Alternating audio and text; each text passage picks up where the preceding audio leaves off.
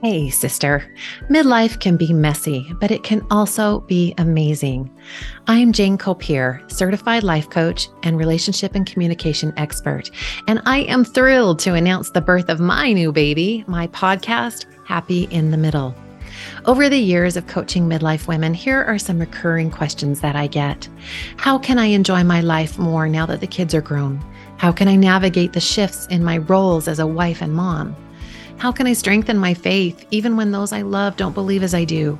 How can I create better connection and deepen the love in my personal relationships? How can I have more fun?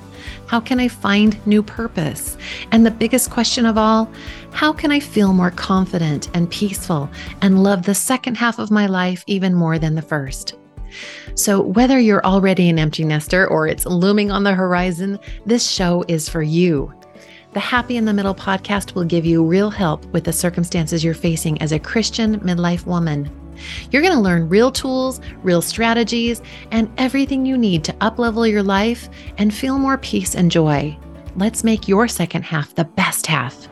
We're going to cover topics like these parenting young adults, finding new purpose beyond parenting, strengthening your midlife marriage, how to become a better communicator, how to stop carrying everyone's negative emotions, how to love your midlife body and your sex life, how to change bad habits, how to get your goals, how to stop procrastinating, how to build stronger bonds with your adult children, how to create and implement healthy boundaries, how to get rid of bad habits, how to love myself unconditionally, and much, much more.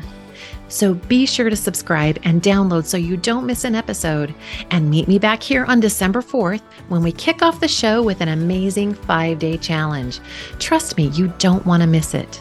In the meantime, go to my website, janecopier.com, and take advantage of all the goodness I have for you there.